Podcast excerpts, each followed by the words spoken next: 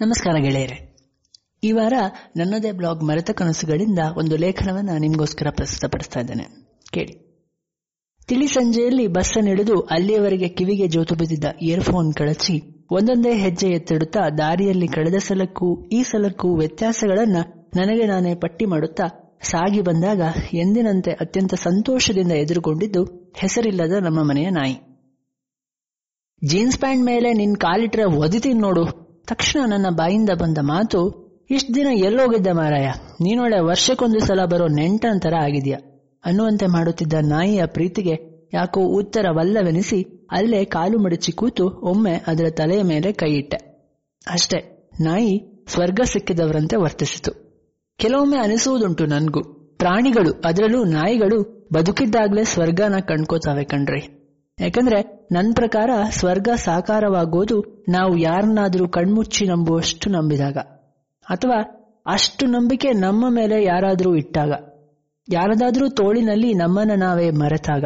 ಜೊತೆಗಾರ ಎಷ್ಟೇ ನೋಯಿಸಿದರೂ ಸಣ್ಣದೊಂದು ಕ್ಷಮೆ ಹಾಗೂ ಕಣ್ಣಂಚಿನಲ್ಲಿ ಮಿಂಚುವ ಕಣ್ಣೀರಿನೊಂದಿಗೆ ಬಂದಾಗ ಹೃದಯದಿಂದ ಕ್ಷಮಿಸಲು ಕಲಿತಾಗ. ಯಾರದಾದ್ರೂ ಸಣ್ಣದೊಂದು ಮುಗುಳ್ ನಗುವಿಗೋಸ್ಕರ ಬೆಟ್ಟವನ್ನೇ ಅಲ್ಲಾಡಿಸುವಷ್ಟು ಪ್ರಯತ್ನ ತೋರಿಸಿದಾಗ. ಎಲ್ಲಕ್ಕಿಂತ ಮುಖ್ಯವಾಗಿ ಹಸಿವು ಹಾಗೂ ಸಂಬಂಧದ ಮಧ್ಯೆ ಸಂಬಂಧವನ್ನ ಆರಿಸಿಕೊಳ್ಳಲು ಕಲಿತಾಗ. ಮನುಷ್ಯನಿಗೆ ಇದು ಖಂಡಿತ ಸಾಧ್ಯವಿಲ್ಲ ಕಣ್ರಿ. ಎಂಥದೇ ಸಂಬಂಧವಿರಲಿ, ಹಸಿವಿಗಿಂತ ಮೇಲಿರಲು ಸಾಧ್ಯವಿಲ್ಲ. ಮನುಷ್ಯನದ್ದು ಹಣವೊಂದೇ ಮಾಪಕವಾಗಿ ಉಳಿದದ್ದೆಲ್ಲ ಗೌಣವಾಗಿರೋದು ಸಹಜ ಹಾಗೂ ಸರಿ ಎನಿಸುವಂತಹ ಗುಣ. ನಾಯಿ ತನ್ನ ಪುಟ್ಟ ಬದುಕಿನಲ್ಲಿ ಬದುಕಿ ತೋರಿಸುತ್ತೆ, ಸ್ವರ್ಗ ಅಂದ್ರೆ ಹಿಂಗಿರುತ್ತೆ ಅಂತ. ಪ್ಯಾಂಟ್ ನಾ ಒಗೆಯಲ್ಲ, ಆ ನಾಯಿ ಜೊತೆ ಒದ್ದಾಡಿ ಮಣ್ಣು ಮಾಡ್ಕೊಂಡ್ ಬಂದ್ರೆ ಮಳೆ ಬೇರೆ ಬಂದು ಗೊಚ್ಚೆ ಆಗಿದೆ ಕರ್ಮ. ಅಮ್ಮನ ಧ್ವನಿಯಿಂದ ಎಚ್ಚೆತ್ತು ಮತ್ತೊಮ್ಮೆ ನಾಯಿಯ ತಲೆಯ ಮೇಲೆ ಕೈ ಸವರಿ, ನಿನ್ನ ಸ್ವರ್ಗದಲ್ಲಿ ನಮಗೆ ಜಾಗವಿಲ್ಲ ಅಂತಂದೆ. ನಾಯಿಯ ಸ್ವರ್ಗ ಮತ್ತೆ ಮಿಂಚಿತ್ತು ಅದರ ಪಾಲಿಗೆ. ಅಮ್ಮ, ನಂಗೆ ಹೆದರಿಕೆ ಆಗ್ತದೆ. ಭಯಮಿಶ್ರಿತ ಗೊಣಗಾಟದೊಂದಿಗೆ ಮಳೆ ಜೋರಾಗುವ ಮುಂಚೆ ಸೆರಗು ತುಂಬಾ ಹೂವು ತುಂಬಿಸಿಕೊಳ್ಳುವ ಯತ್ನದಲ್ಲಿ ಮಲ್ಲಿಗೆಯ ಗಿಡದ ಬಳಿ ಇದ್ದ ಅಮ್ಮನ ಸೆರಗು ಹಿಡಿದು ನಿಂತಿದ್ದೆ. ಅಮ್ಮ ಒಮ್ಮೆ ಗದರಿದಳು. ನನ್ನ ಮುಖ ನೋಡಿ ಹೂವನ್ನು ಬುಟ್ಟಿಯ ಪಾಲಿಗೊಪ್ಪಿಸಿ ಅಲ್ಲೇ ಜಗುಲಿಯ ಮೆಟ್ಟಿಲ ಮೇಲೆ ಕೂತು ನನ್ನ ತನ್ನ ಮಡಿಲಲ್ಲಿ ಮಲಗಿಸಿಕೊಂಡ್ಲು ಅಮ್ಮ ಮಾತಾಡುವುದಿಲ್ಲ ಇಂತಹ ಗಳಿಗೆಗಳಲ್ಲಿ. ನಾನೂ ಮಾತಾಡೋಲ್ಲ. ಇಬ್ಬರ ಹೃದಯದಲ್ಲೂ ಒಂದು ಝರಿ ತನ್ನಷ್ಟಕ್ಕೆ ತಾನೇ ಹರಿಯುತ್ತೆ ಅಷ್ಟೆ. ನನ್ನ ಮನ ಸುರಿಯುತ್ತಿದ್ದ ಮಳೆಯ ಹಿಂದೆ ಹಳೆಯದನ್ನೆಲ್ಲ ಹರಡಿಕೊಂಡು ಕೂತಿತ್ತು. ಸುಮಾರು ಹತ್ತು ವರ್ಷ ಹಿಂದಿನ ಸಮಯ. ಆಗಿನೂ ಅಮ್ಮನ ಸೆರಗಿಲ್ಲದೆಯೂ ಬದುಕಬಹುದು ಹಾಗೂ ಹಾಗೆಯೇ ಬದುಕಬೇಕು ಎಂಬ ಕಹಿ ಸತ್ಯ ಅರಗಿಸಿಕೊಳ್ಳುತ್ತಿದ್ದ ಸಮಯ. ಶಾಲೆ ಎಂಬ ಅಮ್ಮನ ಕಥೆಗಳಲ್ಲಿ ಬರುವ ರಾಕ್ಷಸ ನಿರ್ಮಿತ ಸ್ಥಳಕ್ಕೆ ಕೈ ಹಿಡಿದು ತಂದು ಬಿಟ್ಟು ನವೋದಯದ ಬೆನ್ನತ್ತಿ ಹೋದ ಅಣ್ಣನಿಲ್ಲದೆ ಆಗುತ್ತಿದ್ದ ಭಯ ಹಾಗೂ ಮತ್ತೆ ಮತ್ತೆ ಅಮ್ಮನ ನೆನಪು ತರುವಂತೆ ಮಾಡುತ್ತಿದ್ದ ಶಿಕ್ಷಕರ ನಿಗೂಢತೆಯ ನಡುವೆ ನನ್ನತನವನ್ನ ಕಾಪಾಡಿಕೊಳ್ಳಲು ಯತ್ನಿಸುತ್ತಿದ್ದ ಸಮಯ. ಬೇಡವೆಂದರೂ ಮನ ಮತ್ತದೇ ಘಟನೆಯ ನೆನಪನ್ನ ಮೈಮೇಲೆ ಎಳೆದುಕೊಂಡಿತ್ತು. ಅಂತೂ ಇಂತೂ ಎರಡು ವರ್ಷ ತಳ್ಳಿದ್ದೆ. ಸಿಂಬಳ ಸುರಿಸಿಕೊಂಡು ಚಡ್ಡಿ ಮೇಲೆಳೆದು ಕಟ್ಟಿಕೊಳ್ಳುತ್ತಾ ಆಗಾಗ ಜಾರುವ ಲಂಗಕ್ಕೊಂದು ಲಾಡಿ ಕಟ್ಟಿಕೊಂಡವರನ್ನೆಲ್ಲ ಸೇರಿಸಿ ನಮ್ಮದೊಂದು ಗ್ಯಾಂಗ್ ತಯಾರಾಗಿತ್ತು. ಅಸಲಿಗೆ ತರಗತಿಯಲ್ಲಿದ್ದವರೆಲ್ಲ ಸ್ವಾಭಾವಿಕವಾಗಿ ನಮ್ಮ ಗ್ಯಾಂಗ್ ಸದಸ್ಯರೇ. ಸಂಧ್ಯಾ ಬಲು ಚೂಟಿ. ಇಬ್ಬರು ಮಕ್ಕಳಲ್ಲಿ ಹಿರಿಯಳು. ತಮ್ಮನ ಮಾತು ಪೂರ್ತಿ ತಾನೇ ದಾನ ತೆಗೆದುಕೊಂಡವಳಂತೆ ಮಾತನಾಡುವವಳು. ಸಹಜವಾಗಿ ಆಕೆ ತರಗತಿಯ ಕೇಂದ್ರವೆಂದು. ಸದಾ ಒಂಟಿಯಾಗಿದ್ದು ಯಾರ ಜೊತೆಗೂ ಬೆರೆಯದೆ ಬೆರೆತರೂ ಸದಾ ತನ್ನತನವನ್ನ ಕಾಪಾಡಿಕೊಳ್ಳುತ್ತಿದ್ದವನು ನಾನು. ಸಂಧ್ಯಾ ಸಂಬಂಧದಲ್ಲಿ ತಂಗಿಯಾಗಬೇಕು. ಆಕೆಯ ಮನೆಗೂ ನನ್ನ ಮನೆಗೂ ಹತ್ತಿರದ ನಂಟಿದೆ ಎಂದರಿಯುವವರೆಗೂ ಹೀಗೆ ನಡೆದಿತ್ತು.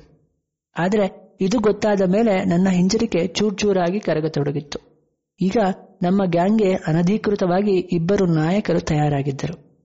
ಹುಡುಗರ ಪಟಾಲಂಗೆ ನಾನು, ಹುಡುಗಿಯರ ಗುಂಪಿಗೆ ಅವಳು ನಾಯಕಿ ಎಂದು.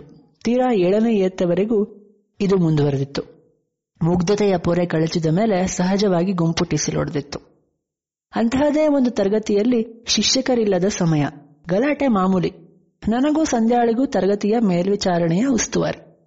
ತರಗತಿಯ ಗಲಾಟೆ ತೀರಾ ಜೋರಾದಾಗ ನಮ್ಮದೊಂದು ಸಣ್ಣ ತಂತ್ರ. ನಮ್ಮಿಬ್ಬರಿಗೂ ಆಪ್ತನಾಗಿರುವ ಒಬ್ಬನನ್ನು ಹೆಡ್ಮಾಸ್ಟರ್ ಬಳಿ ಕರೆದುಕೊಂಡು ಹೋಗುವುದಾಗಿ ಹೇಳಿ, ಅಲ್ಲೇ ತರಗತಿಯ ಹೊರಗೆ ಕರೆದೊಯ್ದು, ಹೊಡೆತದಿಂದ ಅವರಂತೆ ನಟಿಸು ಅಂತ ಹೇಳೋದು. ಅವನು ಸ್ವಲ್ಪ ಹೊತ್ತಾದ್ಮೇಲೆ ಮೈಕೈ ಪೂರ್ತಿ ನೋಯ್ತಿರೋರ್ ತರ ನಾಟಕ ಆಡ್ತಾ ಬರೋನು. ನಮ್ಗೆ ಆ ಅವಧಿ ಪೂರ್ತಿ ತಲೆ ಬಿಸಿ ಇರ್ತಿರ್ಲಿಲ್ಲ. ತೀರಾ ಜಾಸ್ತಿ ಗಲಾಟೆ ಮಾಡಿ ಶಿಕ್ಷಕರ ಹತ್ರ ಹೊಡೆತ ತಿನ್ನೋದು ತಪ್ಪೋದು. ನಿಯಂತ್ರಣದಲ್ಲಿ ಇಟ್ಕೊಳಕ್ ಆಗಲ್ವಾ ಅಂತ ನಾವು ಶಿಕ್ಷಕರ ಹತ್ರ ಬಯಸ್ಕೊಳ್ಳೋದು ತಪ್ಪೋದು. ಹಿಂಗೆ ನಮ್ ಪಟಾಲಂನ ಬಾಂಧವರಿಗೆ ಮೋಸ ಮಾಡಿದ್ರೂ ಅಂತಿಮವಾಗಿ ಅವರ ಹಿತ ಕಾಪಾಡೋದೇ ನಮ್ಮ ಧ್ಯೇಯ ಅನ್ನೋ ಮಾತಿನೊಂದಿಗೆ ನಮ್ಮನ್ನ ನಾವು ಸಮಾಧಾನ ಪಡಿಸ್ಕೋತಿದ್ವಿ. ಇಂತಹದೇ ಕರಾಮತ್ತು ನಡೆಸ್ತಾ ಇರಬೇಕಾದರೊಂದು ದಿನ ಒಬ್ಬ ಹೊಸತೊಂದು ಆಮಿಷ ತೋರಿಸ್ಬಿಟ್ಟ. ನಾವು ಎಂದಿನಂತೆ ನಮಗೂ ಗೊತ್ತಿರುವ ಮೊದಲೇ ತಿಳಿಸಿರುವ ಒಬ್ಬನನ್ನ ಕರ್ಕೊಂಡು ಹೋಗೋ ಬದಲು ಬಹಳ ದಿನದಿಂದ ನಂಗೂ ಸಂಧ್ಯಂಗೂ ಕಾಟ ಕೊಡ್ತಾ ಸಣ್ಣ ಪುಟ್ಟ ಬೆದರಿಕೆಗೆ ಹೆದರದಿದ್ದ ಒಬ್ಬನನ್ನ ನಿಜವಾಗ್ಲೂ ಮೇಷ್ಟ್ರತ್ರ ಕರ್ಕೊಂಡು ಹೋಗೋ ಉದ್ದೇಶ ಇತ್ತು ನಮ್ದು. ಸರಿ, ನಮ್ಗೆ ಖಾಸ್ ವ್ಯಕ್ತಿಯೊಬ್ಬನಿಗೆ ಕ್ಲಾಸಿನ ಜವಾಬ್ದಾರಿ ವಹಿಸಿ ಇವನನ್ನ ಎಳ್ಕೊಂಡು ಹೊರಟ್ವಿ. ನಮ್ ಮನ್ಸಲ್ಲೂ ತಳಮಳ ಮೇಷ್ಟ್ರು ಯಾವ ಮೂಡಲ್ಲಿ ಇರ್ತಾರೋ ಸುಮ್ಮನೆ ಇದಕ್ಕದಂಗೆ ಕರ್ಕೊಂಡೋಗಿ ನಿಲ್ಸಿದ ತಕ್ಷಣ ಉಲ್ಟಾ ನಮ್ಗೆ ಬೈದ್ಬಿಟ್ರೆ ಏನ್ ಮಾಡೋದು? ಈ ನಮ್ ಬಂಧನದಲ್ಲಿರೋ ಕ್ರಾಂತಿಕಾರಿಗೆ ಇದೆಲ್ಲಾದ್ರೂ ಗೊತ್ತಾಗ್ಬಿಟ್ರೆ ಮತ್ತೆ ನಮಗೆ ಉಳಿಗಾಲವಿಲ್ಲ. ಏನೂ ಇಲ್ಲದೆ ನಮ್ಮ ಮೇಲೆ ಹರಿಹಾಯೋ ಇವನು ಏನಾದ್ರೂ ವಿಷಯ ಸಿಕ್ಬಿಟ್ರೆ ನಮ್ ಜನ್ಮ ಜಾಲಾಡೋದು ಖಂಡಿತ. ಇದೇ ಹೆದರಿಕೆ ಮತ್ತೊಂದು ಬದಿಯಲ್ಲಿ ಅವನ ಕೈ ಹಿಡಿದುಕೊಂಡಿದ್ದ ಸಂಧ್ಯಾಳ ಮನದಲ್ಲೂ ಮಿಂಚುತ್ತಿತ್ತು. ಸರಿ, ಇನ್ನೇನು ಸಿಕ್ಕಿ ಹಾಕಿಕೊಳ್ಳೋ ಕಾಲ ಬಂತು, ವಾಪಸ್ಸು ಹೋಗಿಬಿಡೋಣ ಅಂತ ನಾವಿಬ್ರು ಕಣ್ಸನೆಯಲ್ಲೇ ಮಾತಾಡಿಕೊಂಡು ಬಾಯಿ ತೆಗೆಯೋ ಸಮಯಕ್ಕೆ ಸರಿಯಾಗಿ ನಮ್ಮ ಬಂಧಿತ ಕೈದಿ ಬಾಯಿ ತೊರೆದಿದ್ದ. ಈ ಚಾಟ್ನಲ್ಲಿರೋ ಗಿಳಿದಕ್ಕೆ ನೋಡಿದೀಯಾ? ಅಲ್ಲೇ ಗೋಡೆಗೆ ನೇತು ಹಾಕಿದ್ದ ಪ್ರಾಣಿ ಪಕ್ಷಿಗಳ ಚಾಟ್ನಲ್ಲಿ ಅತ್ಯಂತ ಆಕರ್ಷಕವಾಗಿದ್ದ ಗಿಳಿಯೊಂದನ್ನ ತೋರಿಸುತ್ತಾ ಕೇಳುತ್ತಿದ್ದ. ವಿಷಯ ಬದಲಾಯಿಸಿ ಹೇಗಾದ್ರೂ ತಪ್ಪಿಸಿಕೊಳ್ಳುವ ತವಕ ಅವನ ಚರಿಯಲ್ಲಿ ಎದ್ದು ಕಾಣ್ತಿತ್ತು. ಈಗ ನಾವಿದ್ರೂ ಒಂಚೂರು ಸುಧಾರಿಸ್ಕೊಂಡ್ವಿ. ನಮ್ಮ ಬಂಧಿತ ಕೈದಿ ಹೆದರ್ಕೊಂಡಿದ್ದಾನೆ. ಅದೇಂಗೋ ನೋಡಕ್ಕಾಗತ್ತೆ ಅದ್ನ? ಅದು ನಮ್ ದೇಶದೇ ಅಲ್ವೇ ಅಲ್ಲ. ಮೊನ್ನೆ ಮೇಷ್ಟ್ರು ಪಾಠ ಮಾಡ್ತಾ ಹೇಳಿಲ್ವಾ ನಿಂಗೆ? ಗೂಬೆ. ಸಂಧ್ಯಾ ಮೊದಲು ಸುಧಾರಿಸಿಕೊಂಡು ಗದರಿಸುವ ಧ್ವನಿಯಲ್ಲಿ ಹೇಳಿದ್ದಳು. ನಾನು ಹೌದೌದೆನ್ನುತ್ತಾ ಅನುಮೋದಿಸಿದೆ. ಆದರೆ ನಮ್ಮ ಕೈದಿ ಯಾಕೋ ಇದೇ ಉತ್ತರನ ನಿರೀಕ್ಷಿಸಿದಂತಿತ್ತು. ಹೊಳೆಯುವ ಕಂಗಳೊಂದಿಗೆ ಅಲ್ಲಿಯವರೆಗೆ ಹೆದರಿದಂತೆ ಹಿಂದೆ ಕಟ್ಟಿದ್ದ ಕೈಗಳನ್ನ ಮುಂದೆ ತಂದು ಎದೆಯ ಬಳಿ ಕಟ್ಟಿಕೊಂಡು ಹೆಮ್ಮೆಯ ಧ್ವನಿಯಲ್ಲಿ ಬಾಯಿ ತೆರೆದ ನಮ್ದುಕ್ಕೆ ಚಾಚಾ, ಫಾರಿನ್ನಲ್ಲೇ ಇರೋದು. ಬೇಕಾದ್ರೆ ಎರಡು ಗಿಳಿ ಹಿಡ್ಕೊಂಡ್ ಬರಕ್ ಹೇಳ್ತೀನಿ. ನಮ್ಮಿಬ್ಬರ ಮನಸ್ಸು ಶಾಲೆಯ ಹಿಂದಿದ್ದ ನಮ್ಮದೇ ಪಟಾಲಂನ ಪವಿತ್ರಳ ಮನೆಯ ಜಗುಲಿಯಲ್ಲಿ ನೇತು ಹಾಕಿದ್ದ ಪಂಜರದಲ್ಲಿದ್ದ ಗಿಳಿಯನ್ನು ನೆನೆಸಿಕೊಂಡ್ರು. ನಮ್ಮನೆಗೂ ಅಂಥದ್ದೊಂದು ಗಿಳಿ ಬರೋದಾದ್ರೆ ಹೆಂಗಿರುತ್ತೆ? ತಕ್ಷಣ ಮನಸ್ಸು ಪುಳಕಗೊಂಡಿತ್ತು. ಇನ್ನೇನ್ ತಿನ್ನಕ್ ಹಾಕ್ತ್ಯಾ ಅಂತ ಪವಿನ ಒಂಚೂರು ಕೇಳ್ಕೊಂಡ್ರಾಯ್ತು. ಮನಸ್ಸು ಆಗ್ಲೇ ಗಿಳಿಯ ಒಡೆಯನಾಗಿ ಯೋಚಿಸ್ತಿತ್ತು. ಇದರಲ್ಲಿರೋ ಕಲರ್ ಮಾತ್ರನಾ ಅಥವಾ ನಮ್ಮಿಷ್ಟ ಬಂದದ್ ಬಣ್ಣನ? ಆಗ್ಲೇ ಸಂಜೆ ಬಾಯ್ ಬಿಟ್ಟಾಗಿತ್ತು. ಇದರ ಇರೋದೇ ಸಿಗೋದು, ಆದ್ರೆ ನಿಮ್ದಕ್ಕೆ ಹೇಳಿದಿರಾ ಅಂದ್ರೆ ಬೇರೆ ತರ್ತಾರೆ ಚಾಚಾ. ಅವನ ಜಾಲಕ್ಕೆ ನಾವು ಬಿದಿರೋದು ಖಾತ್ರಿಯಾದ ಕೂಡಲೇ ಮತ್ತಷ್ಟು ವಿವರಿಸಿದ ನಮ್ಮ ಕೈದಿ. ಅದಾಗಲೇ ನಾವಿಬ್ಬರು ಗಿಳಿಯ ಒಡೆಯರಾಗಿಯಾಗಿತ್ತು. ನಮ್ಗೆ ಗೊತ್ತಿಲ್ಲದೆ ಅವರನ್ನ ವಾಪಸ್ಸು ತರಗತಿಯ ಬಳಿ ತಂದು ನಿಲ್ಲಿಸಿಯಾಗಿತ್ತು. ಸರಿ, ಇನ್ನೊಂದ್ಸಲ ಮಾತಾಡ್ಬೇಡ. ಗಿಳಿ ಬಗ್ಗೆ ನಿಮ್ ಚಾಚಾಗೆ ಹೇಳು. ಕಲ್ಲರ್ ನಾಳೆ ಹೇಳ್ತೀವಿ. ಗತ್ತಿನ ಧ್ವನಿಯಲ್ಲಿ ನಾನು ಗದರಿದ್ದೆ. ನಂಗೆ ನೇರಳೆ ಬಣ್ಣದ್ದೇ ಬೇಕಪ್ಪ. ಅವನು ಒಳಹೋದ ಬಳಿಕ ಸಂಧ್ಯಾ ಉದ್ಘರಿಸಿದ್ದಳು. ಮೇಷ್ಟ್ರು ಇರ್ಲಿಲ್ಲ. ಅಂತಷ್ಟೇ ಹೇಳಿ ಮೇಷ್ಟ್ರ ಹೊಡೆತದ ನೋವಿನಿಂದ ಚೀರುತ್ತಾ ಬರಬೇಕಿದ್ದ ನಮ್ಮ ಖೈದಿಯ ನಿರೀಕ್ಷೆಯಲ್ಲಿದ್ದ ಕ್ಲಾಸಿನ ಜನತೆಗೆ ಆತನ ಎಂದಿನ ತುಟ್ಟತನದ ನಗೆಯ ಕಾರಣ ತಿಳಿಸಿ ನೆಮ್ಮದಿಯಿಂದ ನಿಟ್ಟುಸಿರು ಮಾಡಿ ಮತ್ತೆ ಸಂಧ್ಯಾಳೊಂದಿಗೆ ಸೇರಿ ನಮ್ಮ ಗಿಳಿಯ ಕುರಿತು ಯೋಚನೆ ಮುಂದುವರೆಸಿದ್ದೆ. ಇದೆಲ್ಲದರ ನಡುವೆ ಮೂಲೆಯಲ್ಲಿ ನಗುತ್ತಾ ಕುಳಿತಿದ್ದ ನಮ್ಮ ಖೈದಿಯ ಮುಖದಲ್ಲಿದ್ದ ಕುಹಕ ನಮಗೆ ಅರ್ಥವಾಗಲೇ ಇಲ್ಲ. ಅರ್ಥ ಮಾಡಿಕೊಳ್ಳುವ ಗೋಚಿನಲ್ಲಿ ನಾವಿರಲೂ ಇಲ್ಲ. ಏನ್ ಸಾವುಕಾರು, ಎಷ್ಟೊಂದು ಕೆಲಸ ಮಾಡ್ಬಿಟ್ಟಿದ್ದಾರೆ ಇವರು? ಇವತ್ತು ನಾಟಕೀಯವಾಗಿ ಹೇಳುತ್ತಾ ಕಾಫಿ ಲೋಟ ಕೈಗಿತ್ತಳು ಅಮ್ಮ. ಮನೆಗೆ ಬಂದವನೇ ಅಡುಗೆ ಮನೆಯಲ್ಲಿದ್ದ ಒಲೆಯ ಬೂದಿ ತೆಗೆದು ಹೊರ ಹಾಕಿ ಮರುದಿನ ಬೆಳಿಗ್ಗೆಗೆ ಬೇಕಾಗುವಂತಹ ಒಂದಿಷ್ಟು ಒಣ ಕಟ್ಟಿಗೆ ತುಂಬಿಸಿ ಅಮ್ಮನ ಮಡಿಲ ಬಳಿ ಕುಳಿತವನ ನನ್ನ ಮನದಲ್ಲಿದ್ದುದು ದೊಡ್ಡ ಬೇಡಿಕೆ. ಅದಕ್ಕಂತೆ ದೊಡ್ಡದೇ ಕೆಲಸ ಮಾಡಿದೆ ಮಾ, ಆ ಈರುಳ್ಳಿ ಬುಟ್ಟಿ ನಂಗೆ ಕೊಡ್ತ್ಯಾ? ಹೇಗೋ ಧೈರ್ಯ ಮಾಡಿ ಕೇಳ್ಬಿಟ್ಟಿದೆ ನನ್ನ ಪ್ರಕಾರ ಗಿಳಿ ಬರೋದು ಪಕ್ಕಾ ಆಗಿ ಆಗಿತ್ತು. ಇನ್ನು ಬಾಕಿ ಉಳಿದಿದ್ದು ಪಂಜರ ಮಾತ್ರ. ಅಡುಗೆ ಮನೆಯಲ್ಲಿದ್ದ ಈರುಳ್ಳಿ ಬುಟ್ಟಿ ಸದ್ಯಕ್ಕೆ ನನಗೆ ಪಂಜರದ ರೀತಿ ಕಾಣ್ತಿತ್ತು. ಸದ್ಯಕ್ಕೆ ಅದ್ರಲ್ಲಿ ಇಟ್ಕೊಂಡಿರೋಣ. ಆಮೇಲೆ ನೋಡಿದ್ರಾಯ್ತು ಅಂತ ಯೋಚಿಸಿ ಅಮ್ಮಂಗೆ ಅರ್ಜಿ ಹಾಕಿದ್ದೆ. ನಿಂಗೆಂತ ಕಾದು ಅಮ್ಮ ಆಶ್ಚರ್ಯದಿಂದ ಕೇಳಿದ್ದಳು. ಗಿಳಿ ಬರುತ್ತಲ್ಲ ಅದಕ್ಕೆ? ಸಹಜವೆಂಬಂತೆ ಉಚ್ಚರಿಸಿದ್ದೆ ನಾನು. ಎಂತ ಗಿಳಿ? ಎಲ್ಲಿಗೆ ಬರುತ್ತೆ? ಅದು ಪಂಜರ ಯಾಕೆ? ಯಾರು ಹೇಳಿದ್ ನಿಂಗೆ ಗಿಳಿ ಬರುತ್ತೆ ಅಂತ? ಅಮ್ಮ ಇದ್ದಕ್ಕಿದ್ದಂತೆ ಪ್ರಶ್ನೆ ಹಿಂದೊಂದು ಪ್ರಶ್ನೆ ಕೇಳಲು ಶುರು ಮಾಡಿದ್ಲು. ನಂಗ್ ಬೇಕು ಅಷ್ಟೇ. ಏನಾಗುತ್ತಾ ಬುಟ್ಟಿ ಕೊಟ್ರೆ? ನೀ ಬೇರೆ ತನಕ? ಅಮ್ಮಂಗೆ ಬದಲಿ ಉಪಾಯ ಬೇರೆ ಸೂಚಿಸಿದೆ. ಹಂಗಲ್ಲ ಗುಂಡ ಗಿಳಿ ಸಾಕಿದ್ರೆ ಅವು ಶಾಪ ಕೊಡ್ತವೆ. ಪಂಜರದಲ್ಲಿ ಇಡಬಾರ್ದು ಅವನ್ನ. ಹೋಗಮ್ಮ, ಅದು ಫಾರಿನ್ ಗಿಳಿ, ಶಾಪ ಕೊಡಲ್ಲ ಅದು. ಅಮ್ಮನ ಕಿವಿ ಚುರುಕಾಗಿದ್ದವು. ಎಂತ? ಫಾರಿನ್ನ? ಯಾರು ತಂದ್ಕೊಡೋದು ಯಾವಾಗ?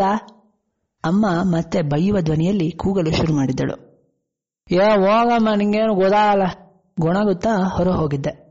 ಸ್ವಲ್ಪ ಹೊತ್ತು ಮುಖ ಸಣ್ಣದಾಗಿಸಿಕೊಂಡು ಕುಳಿತಿದ್ದವನ ಪಕ್ಕ ಬಂದು ಕುಳಿತ ಅಮ್ಮ ಏನ್ ಹಸಿಡಣ ಗಿಳಿಗೆ? ಅಂದ್ಲು. ನೀ ಬುಟ್ಟಿನ ಕೊಡಲ್ಲ ಅಂತ್ಯ? ಗಿಳಿ ಹೆಂಗ್ ಸಾಕೋದು? ಮುಖ ಇಷ್ಟಗಲ ಉದಿಸಿಕೊಂಡು ಉತ್ತರಿಸಿದ್ದೆ ಅಯ್ಯೋ ಮಂಗ, ಕೊಡ್ತೀನಿ ಕಣೋ ಬುಟ್ಟಿನ, ಮೊದಲು ಗಿಳಿ ಎಲ್ಲಿಂದ ಬರುತ್ತೆ ಅಂತ ಹೇಳು. ಅದಾಗಲೇ ನಾನು ಸ್ವರ್ಗದಲ್ಲಿದ್ದೆ. ನಮ್ ಶಾಲೆಯಲ್ಲಿ ಒಬ್ಬ ತರ್ತೀನಿ ಅಂತ ಹೇಳಿದವನ ಆಗುತ್ತಿದ್ದ ಸಂತೋಷದೊಂದಿಗೆ ಹೆಮ್ಮೆಯಿಂದ ಹೇಳಿದ್ದೆ. ಅಮ್ಮ ಒಮ್ಮೆ ಜೋರಾಗಿ ನಕ್ಕಳು. ಅವತ್ತು ಗಿಳಿ ಬರುತ್ತೆ ಅಂತ ಖುಷಿಯಿಂದ ಅಮ್ಮ ನಗ್ತಿದ್ದಾಳೆ ಅಂತ ಅನ್ಕೊಂಡಿದ್ದೆ. ಆದ್ರೆ ಇತ್ತೀಚೆಗೆ ಗೊತ್ತಾಯ್ತು. ಅಮ್ಮಂಗೆ ಎಲ್ಲ ಮುಂಚೆನೆ ಗೊತ್ತಿತ್ತು. ಎಷ್ಟಾದ್ರೂ ಅಮ್ಮ ಅಮ್ಮ ಅಲ್ವಾ? ಅವಳಿಗೆಲ್ಲ ಗೊತ್ತಿರುತ್ತೆ. ಸರಿ, ಯಾವಾಗ ಬರುತ್ತೆ ಗಿಳಿ? ಗಿಳಿ ಬರುವ ಖುಷಿಯಲ್ಲಿ ಇದನ್ನು ಕೇಳೋದೇ ಮರ್ತು ಬಿಟ್ಟಿದೆ ಮರುದಿನ ಬೆಳಗ್ಗೆ ಮೊದಲು ಕೇಳಿದ್ದೆ ಅದನ್ನ, ನಮ್ ಕೈದಿ ಹತ್ರ. ಅದಾಗಲೇ ಅವನು ಸಹ ನಮ್ಮ ಪಟಾಲಂನ ಮುಖ್ಯ ಭಾಗವಾಗಿದ್ದ. ಅವನಿಗೆ ಗೊತ್ತಿಲ್ಲವೆಂದು ನಾವು ಅನ್ಕೊಂಡಿದ್ದ ನಮ್ಮ ಹುಸಿ ಬಂಧನ ಮೇಷ್ಟ್ರು ರಹಸ್ಯ ಹೇಳುವಷ್ಟರ ಮಟ್ಟಿಗೆ ಹತ್ರವಾಗಿದ್ವಿ ಮುಂದಿನ ಹಫ್ತಾ ಈದ್ಗೆ ಬರ್ತಾರೆ ಚಾಚಾ, ಆಗ ತರ್ತಾರೆ. ಮಕ್ಕಳೇ, ಮುಂದಿನ ವಾರ ಪರೀಕ್ಷೆ ಇದೆ. ಎರಡೂ ಘೋಷಣೆಗಳು ಒಟ್ಟಿಗೆ ಮನಸ್ಸಿಗೆ ತಾಗಿದ್ದವು. ಇನ್ನೇನು ಒಂದು ವಾರ, ಆಮೇಲೆ ನಮ್ಮ ಹತ್ರನೂ ಗಿಳಿ. ತರಗತಿಯ ಮಧ್ಯೆ ನಡೆಯುತ್ತಿದ್ದ ಚೀಟಿ ಮಾತುಕತೆಯಲ್ಲಿಯೂ ಅದೇ ವಿಷಯವಾಗಿ ಪರಿಣಮಿಸಿತ್ತು. ಗಿಳಿಯನ್ನ ಸಾಕುವ ಬಗ್ಗೆ ಅದಾಗಲೇ ಗಿಳಿಯ ಒಡತಿಯಾಗಿದ್ದ ಪವಿಯ ಬಳಿ ತರಬೇತಿ ಪಡೆಯುತ್ತಿರಬೇಕಾದ್ರೆ, ಬಂದ ನಮ್ಮ ಗಿಳಿ ಕೊಡುವ ಪರಮಾತ್ಮ ನಕ್ಕು, ನಿಮ್ದಕ್ಕೆ ತಲೆ, ಅದು ಫಾರಿನ್ ಗಿಳಿ. ಇಳ್ದಕ್ಕೆ ಪಾಸ್ ಇರೋದು ಇಲ್ಲಿ ಗಿಳಿ. ಅದು ಬೇರೆ, ಇದು ಬೇರೆ. ಫಾರಿನ್ ಗಿಳಿಗೆ ಎನ್ನುತ್ತಾ ತನ್ನ ಪಾಂಡಿತ್ಯ ಬಿಚ್ಚಿಟ್ಟಿದ್ದ. ನಮಗೂ ಅದು ಹೌದೆನ್ನಿಸಿತು. ಅವನು ಕಟ್ಟಿಕೊಡುತ್ತಿದ್ದ ಬಣ್ಣದ ಲೋಕದಲ್ಲಿ ನಾವು ಗಿಳಿಯಾಗಿ ಹಾರಿದ್ವಿ. ಒಂದು ವಾರ ಹೀಗೆಯೇ ಕಳೆದಿತ್ತು. ಅಂದು ಪರೀಕ್ಷೆಯ ಹಿಂದಿನ ದಿನ.